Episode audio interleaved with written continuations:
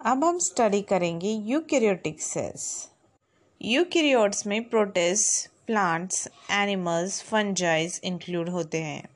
Eukaryotic cells में membrane bound organelles present होते हैं और इन मेम्ब्रेन बाउंड ऑर्गेनिज की वजह से साइटोप्लाज्म में कंपार्टमेंट्स फॉर्म होते हैं. यूकैरियोटिक सेल में न्यूक्लियस प्रेजेंट होता है और वेल ऑर्गेनाइज्ड न्यूक्लियस को न्यूक्लियर एनवेलप भी प्रेजेंट होता है. और उसी के साथ साथ यूकैरियोटिक सेल का स्ट्रक्चर जो होता है वो बहुत ही कॉम्प्लेक्स और ऑर्गेनाइज्ड होता है। जेनेटिक मटेरियल डीएनए जो होता है क्रोमोसोम्स जेनेटिक मटेरियल जो होता है, वो क्रोमोसोम में वेल ऑर्गेनाइज तरीके से अरेंज किया होता है। यूकैरियोट्स में वेरियस टाइप के ऑर्गेनिजम्स होते हैं जिनके सेल का स्ट्रक्चर भी डिफरेंट डिफरेंट होता है। प्लांट सेल और एनिमल सेल में भी बहुत मेजर डिफरेंस होता है। प्लांट सेल में cell wall, plastids, central vacuoles ऐसे कुछ ऑर्गेनिज प्रेजेंट होते हैं जो कि एनिमल सेल्स में एबसेंट होते हैं। और एनिमल सेल में सेंट्रोल्स प्रेजेंट होते हैं जो कि प्लांट सेल्स में एबसेंट होते हैं। अब हम यूकैरियोटिक सेल्स के सारे ऑर्गेनिल्स को डिटेल में स्टडी करेंगे, जिसमें कि हम उनके स्ट्रक्चर और फ़ंक्शन के बारे में डिटेल्स में स्टडी करने वाले हैं। फर्स्टली हम देखेंगे सेल मेम्ब्रेन इलेक्ट्रॉन माइक्रोस्कोप के इन्वेंशन के बाद ही 1950s में सेल मेम्ब्रेन का स्टडी करना पॉसिबल हुआ था।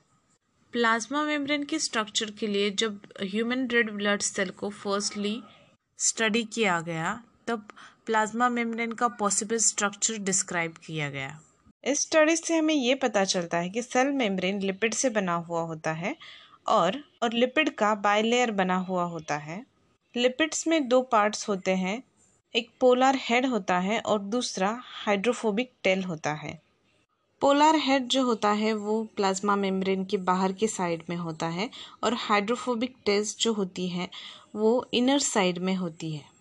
और ये हाइड्रोफोबिक टेस्ट जो होती है, वो नॉन पोलर होती है, इसीलिए वो इनर साइड में होती है ताकि जो एक्वेस एनवायरनमेंट है सेल का, वो बना रहे। और लिपिड्स में जो मेन कंपोनेंट प्रेजेंट होता है, वो होता है फॉस्फोग्लिसराइड्स लेकिन सेल मेम्ब्रेन में कुछ प्रोटीन्स हाइड्रोकार्बन्स भी प्रेजेंट रहते हैं, ये फर्दर इन्वेस्टिगेशन से पता चला। और ये प्रोटीन और लिपिड का जो प्रेजेंस होता है सेल मेम्ब्रेन में, ये डिपेंड करता है डिफरेंट टाइप के सेल्स पे। इसका जो रेशियो होता है वो अलग अलग होता है सभी सेल टाइप्स में। हम एज एग्ज़ाम्पल देखें तो ह्यूमन सेल्स में जो इडिथ्रोसाइट्स होते हैं, उसमें fifty two percent proteins present होते हैं। और फोर्टी परसेंट लिपिड्स प्रेजेंट होते हैं। सेल मेम्ब्रेन में लिपिड्स के साथ साथ जो प्रोटीन्स प्रेजेंट होते हैं, वो दो टाइप में होते हैं। एक होता है इंटीग्रल प्रोटीन और दूसरा होता है पेरिफेरल प्रोटीन पेरिफेरल प्रोटीन जो होता है, वो मेनली सरफेस के ऊपर बना हुआ होता है और इंटीग्रल प्रोटीन जो होता है, वो आधा सरफेस के अंदर और बाहर या फिर पूरी तरह से सरफेस के अंदर प्रेजेंट होता है। सेल मेम्ब्रेन की ये बेसिक स्टडी के बाद जो इम्प्रूव्ड मॉडल उसका मिला, जिसमें कि सेल मेम्ब्रेन का स्ट्रक्चर पूरी तरह से डिस्क्राइब किया गया, सिंगर और निकोलसन ने 1972 में फ्लूड मोजाइक मॉडल दिया। और उनके अकॉर्डिंग जो फ्लूड मोजाइक मॉडल होता है, वो क्वेसी फ्लूड नेचर में होता है। क्वेसी फ्लूड मतलब वो पार्शियल फ्लूड नेचर का होता है, जिसमें कि लिपिड जो होते हैं, वो लैटरल मूवमेंट्स दिखाते हैं। जिसमें ये पूरा लिपिड बायलेयर मूव कर सकता है और जो इम्पोर्टेंट न्यूट्रिएंट्स होते हैं या फिर फ्लूड होता है वो बाहर के इन्वायरमेंट के साथ एक्सचेंज हो सकता है और इसी एबिलिटी को फ्लूडिटी कहते हैं।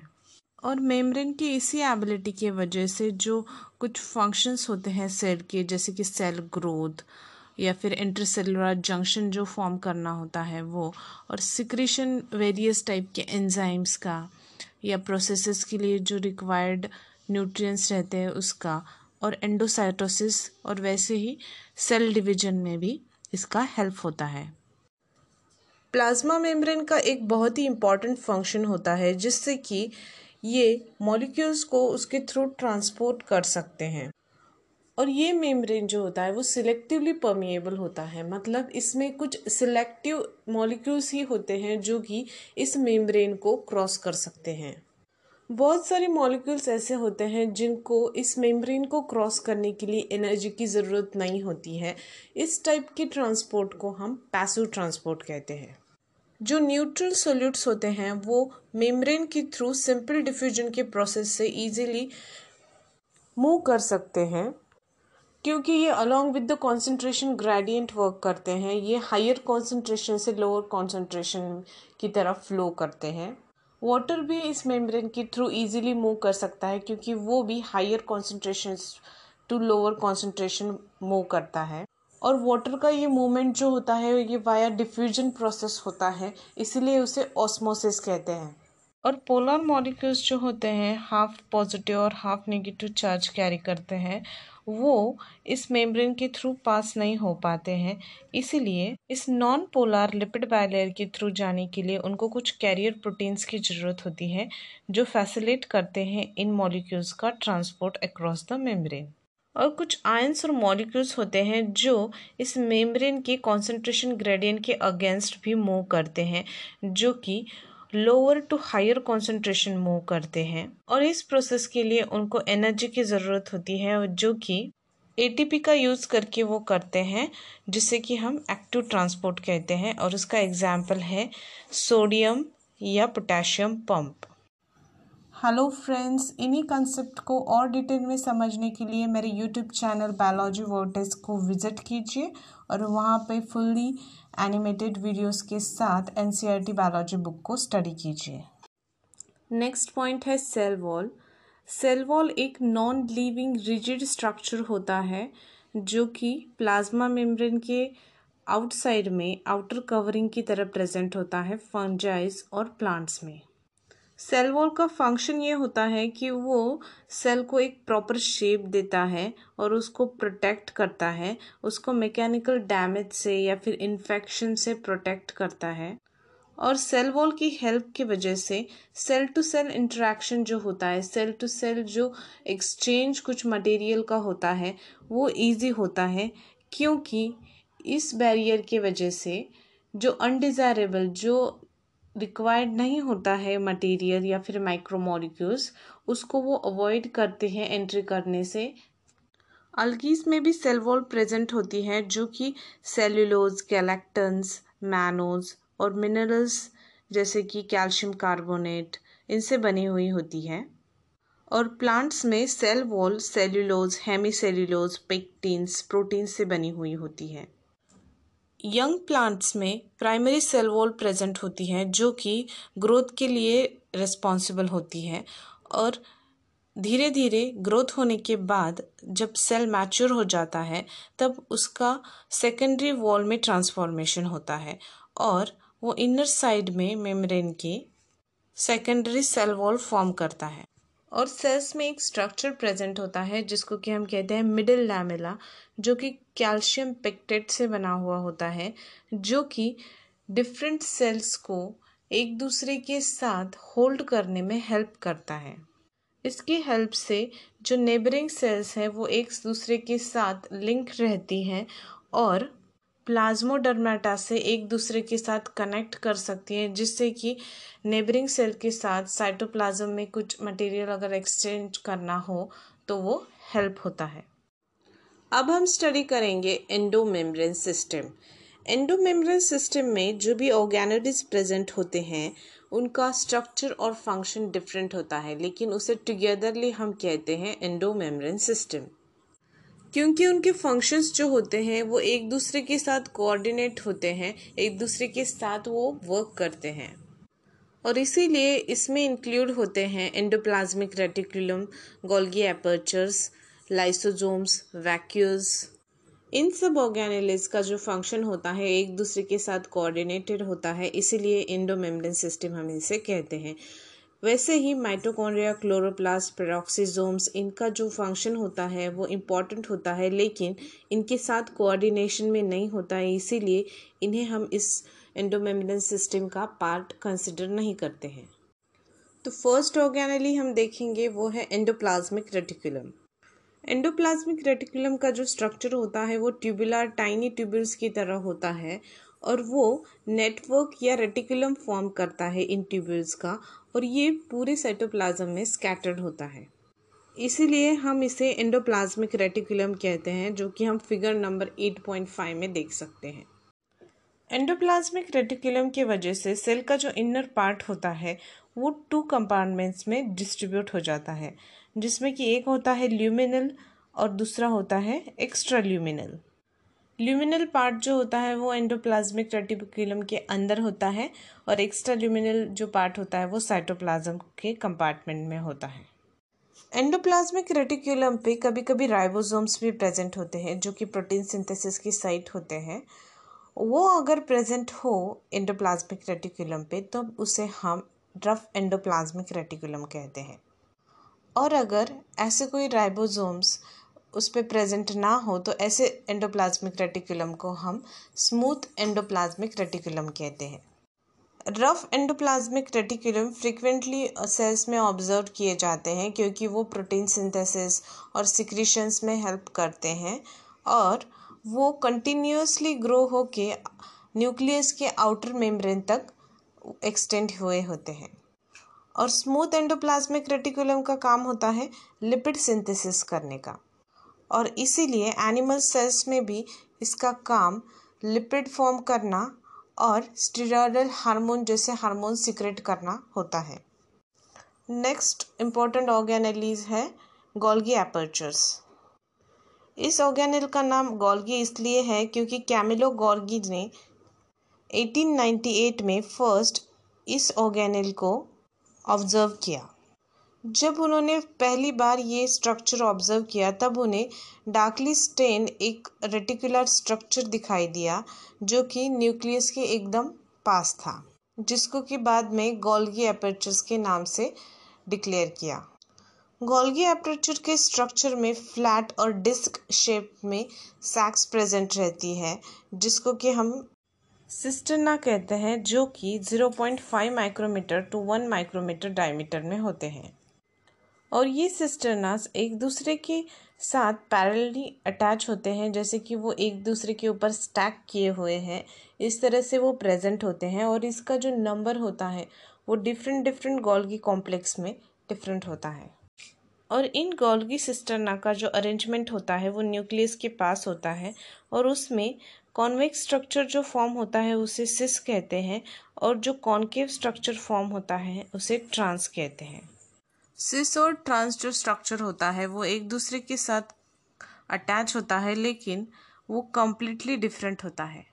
जैसे हमने देखा कि एंडोप्लाज्मिक रेटिकुलम का काम होता है प्रोटीन फॉर्मेशन और सिक्रेशन का, उसी तरह जो गोल्जी अपैरेटस होते हैं, उनका काम होता है मटेरियल पैकेजिंग का। और वो डिलीवर करते हैं इन सारे पैकेजिंग को आउटसाइड द सेल या फिर किसी इंट्रासेलुलर टारगेटेड ऑर्गेनिल्स के पास। ये जो मटेरियल पैकेजिंग होती है, वो वेसिकल्स के फॉर्म में होती है। तो ये जो गोल्गी एपरेचर्स होता है, वो एंडोप्लाज्मिक रेटिकुलम के साथ एसोसिएशन में कैसे काम करता है? तो जो प्रोटीन्स सिंथेसाइज्ड होते हैं राइबोसोम्स में, जो कि एंडोप्लाज्मिक रेटिकुलम के अंदर होता है तो ये प्रोटीन सिस्टरना के अंदर, जो कि गोल्गी एपरेचर्स का पार्ट होता है, उसमें मैच्योर होते हैं मॉडिफाइड होते हैं। और उसके बाद गोल्जी एप्रेस के ट्रांसफेज के थ्रू ये रिलीज़ होते हैं। और इसी तरह जो गोल्जी एपरेटस होते हैं, वो ग्लाइकोप्रोटीन और ग्लाइकोलिपिड्स फॉर्मेशन की भी साइट होते हैं। नेक्स्ट ऑर्गेनली है लाइसोजोम्स ये एक मेम्ब्रेन बाउंड वेसिकुलर स्ट्रक्चर होता है, जो कि गोल्जी एपरेटस के ही पैकेजिंग की प्रोसेस से फॉर्म हुआ होता है। और इन लाइसोसोमल वेसिकल्स के अंदर हाइड्रोलाइटिक एंजाइम्स होते हैं, जैसे कि हाइड्रोलेज लाइपेज प्रोटीज कार्बोक्सिलेज और वो एक्टिव होते हैं एसिडिक पीएच पे मतलब अंडर सेवन पीएच वो एक्टिव होते हैं।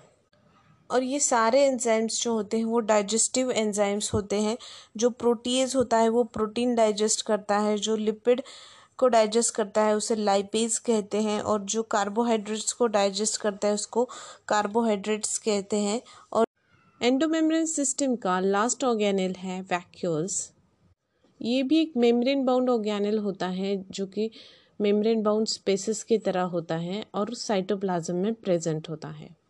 इस ऑर्गेनल के अंदर water sap excretory products unwanted material present होता है. और ये ऑर्गेनल सर के साथ एक सिंगल मेम्ब्रेन के साथ अटैच होता है, जिसको कि कहते हैं टोनोप्लास्ट प्लांट सेल में इसकी क्वांटिटी बहुत ज़्यादा होती है ninety percent of cell volume is occupied by the vacuoles plants में टोनोप्लास्ट ट्रांसपोर्टेशन का काम करते हैं। वहाँ वो आयंस और अदर मटेरियल्स को कॉन्सेंट्रेशन ग्रेडियंट के अगेंस्ट ट्रांसपोर्ट करते हैं वैक्यूज के अंदर। इसीलिए जो कॉन्सेंट्रेशन होता है वो वैक्यूज के अंदर ज़्यादा होता है as compare to the cytoplasm different organisms में वैक्यूज़ का काम डिफरेंट होता है। अमीबाज में कॉन्ट्रेक्टाइल वैक्यूज़ होते हैं जो कि एक्सक्रीशन के लिए हेल्प करते हैं। और प्रोटेस्ट में जो फ़ूड वैक्यूज़ होते हैं वो फ़ूड एंगल्फ करने में हेल्प करते हैं। नेक्स्ट पॉइंट है माइटोकॉन्ड्रिया यूकेरियोटिक सेल में माइटोकॉन्ड्रियाज प्रेजेंट रहते हैं और उनका जो नंबर होता है, वो हर एक सेल पे डिपेंड करता है। अलग अलग सेल में अलग अलग नंबर्स में माइटोकॉन्ड्रियाज प्रेजेंट रहते हैं, जो कि सेल की फिजियोलॉजिकल एक्टिविटी पे डिपेंड करता है। और नंबर्स के साथ साथ उनकी साइज़ और शेप में भी बहुत ज़्यादा डिफरेंस हमें अलग अलग सेल्स में ऑब्ज़र्व होता है। टिपिकली माइटोकॉन्ड्रिया का शेप सिलेंड्रिकल होता है और उसका diameter zero point two two one micrometer होता है और उनकी length one micrometer to four point one micrometer तक होती है। हर एक माइटोकॉन्ड्रिया एक डबल मेम्ब्रेन स्ट्रक्चर से बना हुआ होता है, जिसमें कि एक आउटर मेम्ब्रेन होता है और एक इनर मेम्ब्रेन होता है। इसके वजह से माइटोकॉन्ड्रिया का जो इनर कंपार्टमेंट होता है, वो टू एक्यूस कंपार्टमेंट में डिवाइड होता है। एक होता है आउटर कंपार्टमेंट और एक होता है इनर कंपार्टमेंट इनर कंपार्टमेंट में मैट्रिक्स प्रेजेंट होता है। और आउटर कंपार्टमेंट जो होता है, वो माइटोकॉन्ड्रिया के लिए लिमिटिंग बाउंड्री तैयार करता है। और ये जो अंदर का मेम्ब्रेन होता है, वो उसके अंदर बहुत सारी फोल्डिंग्स फॉर्म करता है, जिसको कि हम कहते हैं क्रिस्टा क्रिस्टी में जो इनफोल्डिंग्स होते हैं, उसकी वजह से उसका सरफेस एरिया बढ़ जाता है। और ये दोनों भी जो इनर और आउटर मेम्ब्रेन होते हैं, उनके स्पेसिफिक उनके इंजाइम्स होते हैं, जो कि माइट्रोकॉन्ड्रिया को उसको फ़ंक्शन करने के लिए यूज़ होते हैं। माइट्रोकॉन्ड्रिया को हम पावर हाउस ऑफ़ सेल कहते हैं, क्योंकि उसमें एरोबिक रेस्पिरेशन होता है और लार्ज क्वांटिटी में एनर्जी प्रोड्यूस होती है in the form of ATP और जो माइटोकॉन्ड्रिया का मैट्रिक्स होता है, उसके अंदर सिंगल सर्कुलर डीएनए मॉलिक्यूल होता है आरएनए मॉलिक्यूल्स होते हैं राइबोसोम्स होते हैं, जो कि सेवेंटी एस टाइप के होते हैं, और वो हेल्प करते हैं प्रोटीन सिंथेसिस के लिए। इस तरह से जो माइटोकॉन्ड्रिया का पूरा स्ट्रक्चर होता है, वो बनता है। और ये माइटोकॉन्ड्रिया का डिवीज़न जो होता है, वो फ्यूजन से होता है।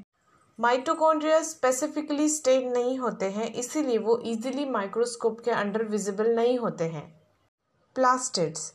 प्लास्टिड्स सारे प्लांट्स में और यूग्लिनॉइड्स में प्रेजेंट होते हैं। और यूग्लिनॉइड्स होते हैं, यूग्लिना की तरह जो यूनिसेलुलर प्रोटेस्ट होते हैं वो। और प्लास्टिड जो होते हैं, वो साइज़ में बहुत बड़े होते हैं, इसीलिए वो इजीली माइक्रोस्कोप के अंडर हमें विजिबल होते हैं। प्लास्टिक्स में बहुत सारे स्पेसिफिक पिगमेंट्स प्रेजेंट होते हैं, इसके वजह से वो प्लांट को डिफरेंट कलर्स प्रोवाइड करते हैं। डिफरेंट प्लाज्मेट पिगमेंट्स के प्रेजेंस के वजह से based on the pigments plastid जो होते हैं, वो क्लासिफाई होते हैं, जैसे कि क्लोरोप्लास्ट क्रोमोप्लास्ट ल्यूकोप्लास्ट क्लोरोप्लास्ट में दो टाइप के पिगमेंट्स होते हैं, एक होता है क्लोरोफिल पिगमेंट और दूसरे होते हैं कैरोटिनॉइड्स और ये पिगमेंट रिस्पॉन्सिबल होते हैं कि लाइट एनर्जी जो सन के थ्रू हमें मिलती है, उसको ट्रैप करके वो फोटोसिंथेसिस में हेल्प करते हैं। और क्रोमोप्लास्ट में fat soluble carotenoid pigments carotenes xanthophyll ऐसे जो पिगमेंट्स होते हैं, वो प्रेजेंट होते हैं। और इनके वजह से प्लांट के पार्ट्स को येलो ऑरेंज रेड कलर आता है। और ल्यूकोप्लास्ट जो होते हैं, वो कलरलेस प्लास्टिड्स होते हैं, जो कि साइज़ और शेप में डिफरेंट डिफरेंट होते हैं और उनका काम होता है कि न्यूट्रिएंट को स्टोर करना। इनमें जो डिफरेंट प्लास्टिड्स होते हैं, उसमें अमाइलोप्लास्ट जो होता है, वो कार्बोहाइड्रेट या स्टार्च को स्टोर करने के लिए होता है और उसका एग्ज़ाम्पल है पोटैटो या फिर इलियोप्लास्ट होते हैं, जो कि स्टोर करते हैं फैट और जो एलिरियोप्लास्ट होते हैं, वो प्रोटीन स्टोरेज का काम करते हैं। मोस्टली जो क्लोरोप्लास्ट होते हैं ग्रीन प्लांट्स में, वो मेजोफिल सेल्स में प्रेजेंट होते हैं, जो लीव्स के मेजोफिल सेल्स होते हैं, उसके अंदर वो प्रेजेंट होते हैं। और ये जो क्लोरोप्लास्ट है वो लेंस शेप में होते हैं या फिर कभी ओवल स्पेरिकल और डिस्कॉइड और कभी कभी रिबॉन शेप भी होते हैं। और उनकी लेंथ विड्थ भी वेरिएबल होती है। उनकी स्टैंडर्ड लेंथ जो होती है वो फाइव टू सिक्स एम होती है और विड्थ जो होती है वो टू टू फोर एम इतनी होती है। और इनके नंबर्स भी वेरिएबल होते हैं। जैसे कि अगर क्लामिडोमोनस में वन पर सेल वो प्रेजेंट होते हैं तो कुछ अलगीज में वो twenty to forty per cells भी मेजोबिल सेल्स में दिखते हैं। और माइटोकॉन्ड्रिया की तरह ही क्लोरोप्लास्ट को भी डबल मेम्ब्रेन बाउंड लेयर होता है। और उसमें जो इनर मेम्ब्रेन जो होता है, वो लेस परमिएबल होता है। मतलब उससे जो ट्रांसपोर्ट होता है, वो कम होता है। और क्लोरोप्लास्ट के इनर मेम्ब्रेन को स्ट्रोमा कहते हैं। और इस स्ट्रोमा के अंदर कुछ फ्लैट मेम्ब्रेनस सैक्स प्रेजेंट होते हैं, जिसको कि थैलाकॉइड्स कहते हैं। और ये थैलाकॉइड की सैक्स जो होती हैं, वो बनी हुई होती है पिल्स ऑफ़ कॉइन्स मतलब ग्रैना से। और ये एक दूसरे के ऊपर स्टैक हुए स्ट्रक्चर में प्रेजेंट होते हैं। और इन ग्राना से बने थैलाकॉइड बहुत ज़्यादा क्वांटिटी में क्लोरोप्लास्ट में प्रेजेंट रहते हैं और वो एक दूसरे के साथ कनेक्टेड भी होते हैं। स्ट्रोमा लैमेली की हेल्प से ये थैलाकॉइड्स एक दूसरे के साथ कनेक्टेड होते हैं। और इन थैलाकॉइड की वजह से जो इनक्लोज और थैलाकॉइड की वजह से जो स्पेस तैयार होता है, उसे ल्यूमिन्स कहते हैं। और जो स्ट्रोमा प्रेजेंट होता है क्लोरोप्लास्ट में, उसमें एंजाइम्स प्रेजेंट होते हैं जो कि हेल्प करते हैं कार्बोहाइड्रेट और प्रोटीन सिंथेसिस के लिए। और उसी के साथ साथ क्लोरोप्लास्ट में small double standard circular DNA molecule होते हैं राइबोसोम्स प्रेजेंट होते हैं। और जो क्लोरोफिल पिगमेंट होते हैं, जो कि फोटोसिंथेसिस के लिए रिस्पॉन्सिबल होते हैं, वो थाइलोकॉइड के अंदर प्रेजेंट होते हैं। और जैसे कि हमें पता है यूकेरियोटिक सेल्स में जो राइबोसोम्स प्रेजेंट होते हैं, वो एटीएस टाइप के होते हैं।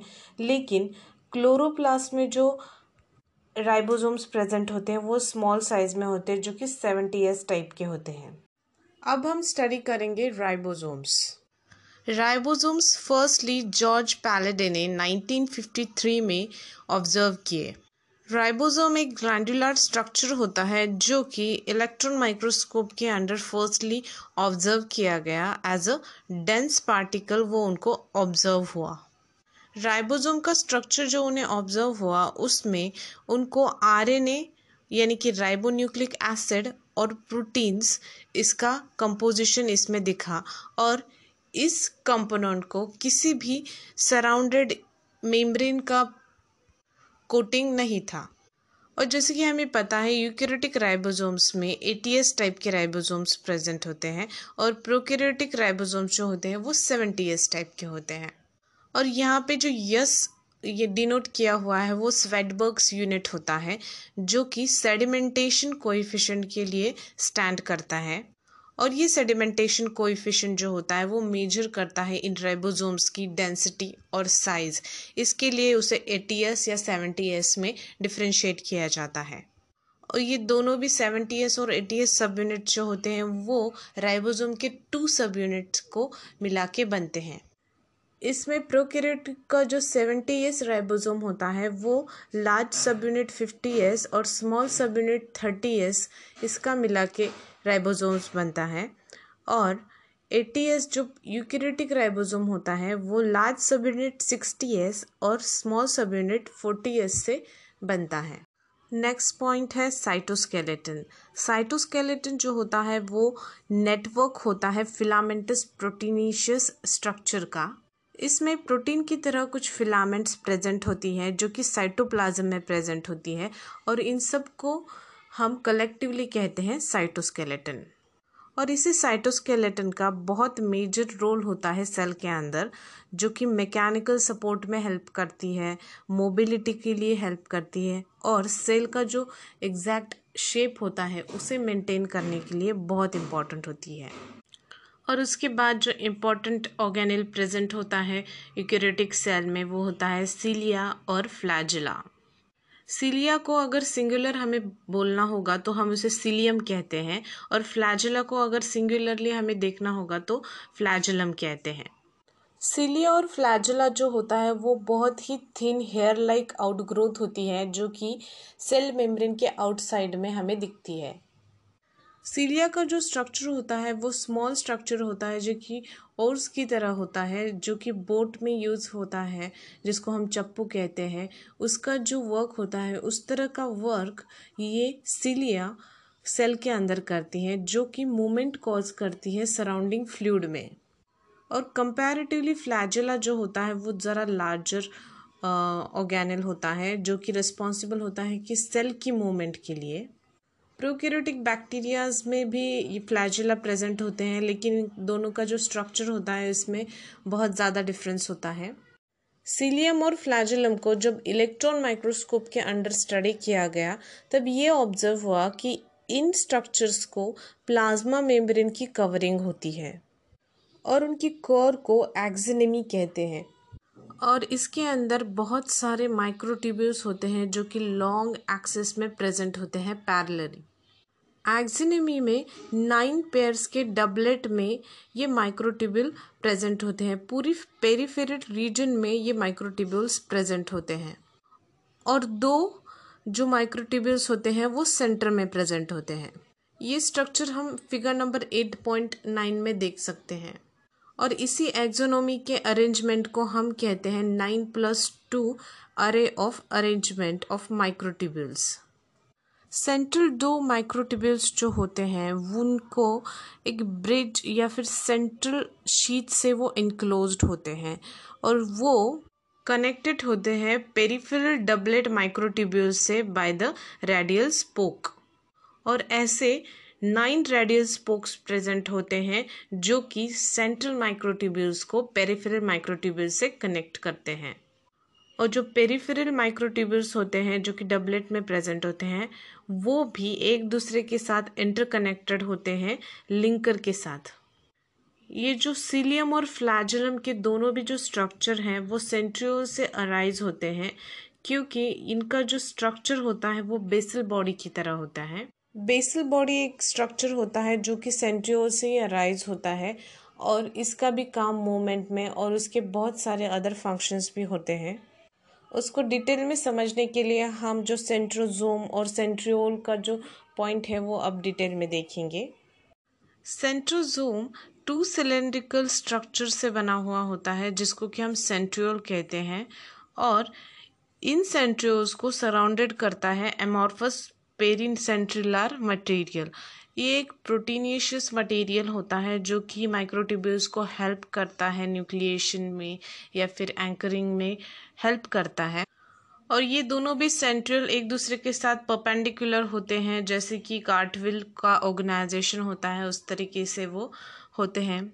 और ये जो सेंट्रियोल्स होते हैं, वो बने हुए होते हैं नाइन टाइप के पेरिफेरल फाइब्रिल से, जो कि होते हैं ट्यूबिलिन प्रोटीन और हर एक ट्यूबुलिन प्रोटीन का ट्रिपलेट प्रेजेंट होता है।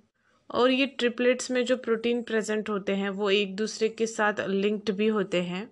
और जो सेंट्रल पार्ट होता है सेंट्रियोल का, वो भी प्रोटीनिशियस ही नेचर में होता है, जिसको कि हम कहते हैं हब। और ये सेंट्रल हब जो होता है, वो पेरीफेरल जो ट्यूब्यूल्स होते हैं, उसके साथ कनेक्टेड होता है, जो कि ट्रिपलेट में पेरीफेरल ट्यूब्यूल्स होते हैं, उसके साथ वो रेडियल स्पोक से कनेक्ट होता है, वो भी प्रोटीन से ही बना हुआ होता है। और सेंट्रोज का काम होता है कि बेसल बॉडीज़ को वो क्रिएट करते हैं, जैसे कि सीलिया को फ्लैजिला को, और जो स्पिंडल फाइबर्स होते हैं, जो कि हम सेल डिवीज़न के वक्त माइटोसिस में देखते हैं, जो कि स्पिंडल फाइबर्स जो फॉर्म होते हैं, वो इन्हीं सेंट्रोल की वजह से फॉर्म होते हैं। अब हम स्टडी करेंगे न्यूक्लियस। न्यूक्लियस एक सेल का बहुत ही इंपॉर्टेंट सेल ऑर्गेनल होता है और ये फर्स्टली रॉबर्ट ब्राउन ने 1831 में डिस्क्राइब किया था। और उसके बाद न्यूक्लियस को बेसिक डाई से स्टेन करके ऑब्ज़र्व किया गया, जिस स्टेन को क्रोमैटिन ऐसे डिनोट किया गया by the scientist Flemming interphase में हमें न्यूक्लियस इजीली विजिबल होता है, जिसमें कि वो इलेबरेटेड जो न्यूक्लियो प्रोटीन्स उसमें प्रेजेंट होते हैं, जो कि फाइबर्स होते हैं, जिसको हम क्रोमैटिन कहते हैं, वो ऑब्ज़र्व होते हैं। उसी के साथ साथ उसमें न्यूक्लियर मैट्रिक्स प्रेजेंट होता है और कुछ स्पेरिकल बॉडीज़ भी प्रेजेंट होती हैं, जिसको हम न्यूक्लियोली या फिर न्यूक्लियोलस भी कहते हैं। इलेक्ट्रॉन माइक्रोस्कोप की हेल्प के वजह से हमें ये पता चला कि न्यूक्लियस को न्यूक्लियर एनवलप भी होता है, जिसको कि दो पैरलर मेम्ब्रेन्स प्रेजेंट होते हैं। और इन दो पैरलर मेम्ब्रेन्स के बीच पेरी न्यूक्लियर स्पेस प्रेजेंट होता है, जो कि टेन टू फिफ्टी नैनोमीटर का होता है। और ये पेरी न्यूक्लियर स्पेस का काम ये होता है कि जो न्यूक्लियस के अंदर का कंटेंट होता है और जो साइटोप्लाज्म का कंटेंट होता है, उसके बीच में ये बैरियर का काम करता है। और इस न्यूक्लियर एनवेलप के जो आउटर लेयर होती है, वो कंटिन्यूसली ग्रो होके एंडोप्लाज्मिक रेटिकुलम तैयार करती है। और इस एंडोप्लाज्मिक रेटिकुलम पे कुछ राइबोसोम्स भी प्रेजेंट होते हैं। और हमें पता है, जब एंडोप्लाज्मिक रेटिकुलम पे राइबोसोम्स प्रेजेंट होते हैं, तब उसे हम रफ एंडोप्लाज्मिक रेटिकुलम कहते हैं। और न्यूक्लियस को जो न्यूक्लियर एनवलप प्रेजेंट होता है, उसके ऊपर कुछ न्यूक्लियर पोर्स भी प्रेजेंट होते हैं, जो कि बहुत ज़्यादा इंपॉर्टेंट होते हैं।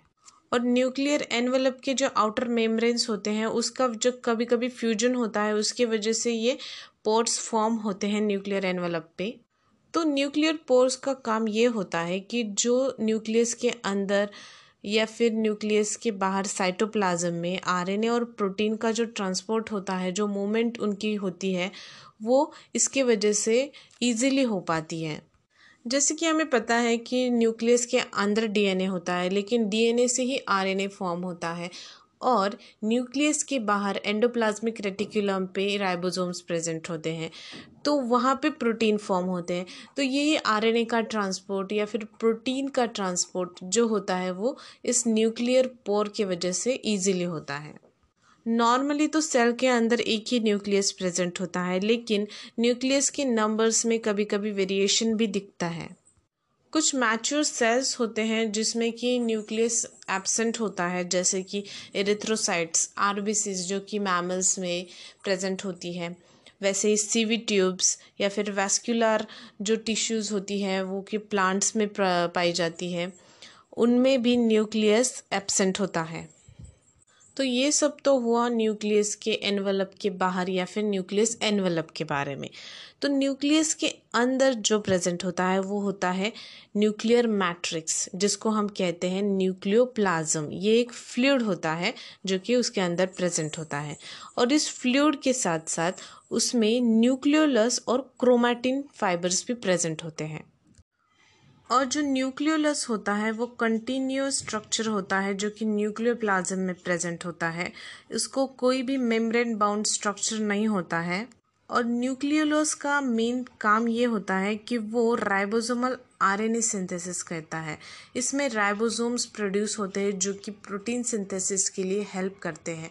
राइबोसोमल जो सब यूनिट्स होते हैं, वो और आरएनए मिलके जो राइबोसोम्स होते हैं, जो कि प्रोटीन सिंथेसिस करते हैं, वो इससे फॉर्म होते हैं। और इसीलिए जो लार्जर न्यूक्लियोलीज होती हैं, वो एक्टिवली प्रोटीन सिंथेसिस में वर्क करते हैं।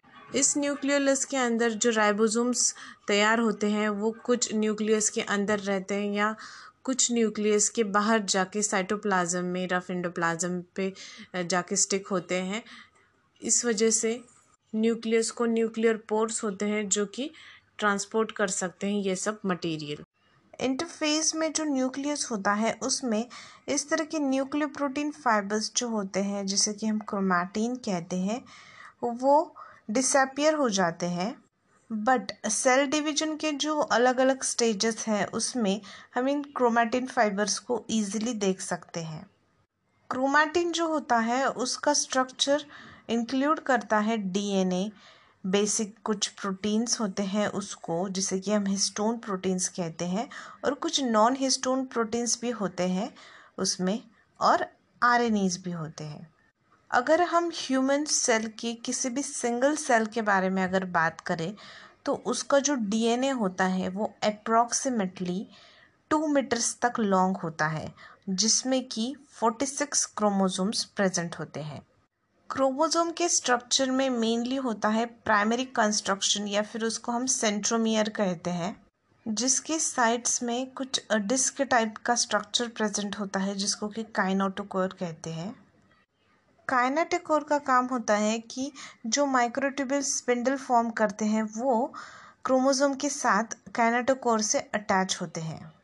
और इसी सेंट्रोमियर की पोजीशन के अकॉर्डिंग क्रोमोसोम का डिस्ट्रीब्यूशन क्लासिफिकेशन फोर टाइप्स में होता है।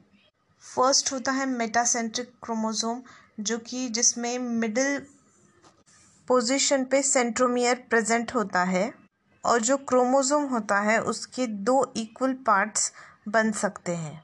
और नेक्स्ट टाइप होता है submetacentric chromosome submetacentric chromosome में सेंट्रोमियर जो होता है, वो मिडल से थोड़ा सा दूर होता है, जिसकी वजह से क्रोमोसोम में एक शॉर्ट आर्म और एक लॉन्ग आर्म तैयार हो जाता है। और एक्रोसेंट्रिक क्रोमोसोम की केसेस में जो सेंट्रोमियर होता है, वो किसी भी एक आर्म की तरफ़ बहुत क्लोज होता है, जिसकी वजह से जो क्रोमोसोम होते हैं, उसमें एक बहुत ही छोटा आर्म और एक बहुत ही लॉन्ग आर्म तैयार हो जाता है। और टेलोसेंट्रिक क्रोमोसोम में जो सेंट्रोमियर होता है, वो क्रोमोसोम के टर्मिनल पोजीशन पे प्रेजेंट होता है। कुछ क्रोमोसोम्स में कुछ स्पेसिफिक लोकेशंस पर सेकेंडरी कंस्ट्रक्शंस भी प्रेजेंट होते हैं, जो कि नॉन स्टेनिंग होते हैं और इसके वजह से इन क्रोमोसोम पे इस स्मॉल फ्रैगमेंट की तरह एक पार्ट प्रेजेंट होता है, जिसे कि हम सैटेलाइट कहते हैं। और इसी ऑर्गेनलिज के साथ सेल में कुछ माइनूट वेसिकल्स भी प्रेजेंट होते हैं, जिसको कि हम माइक्रोबॉडीज़ कहते हैं। लेकिन इन माइक्रोबॉडीज़ में बहुत ही इंपॉर्टेंट ऐसे कुछ वेरियस एंजाइम्स प्रेजेंट होते हैं और ये प्लांट और एनिमल्स दोनों में भी प्रेजेंट होते हैं।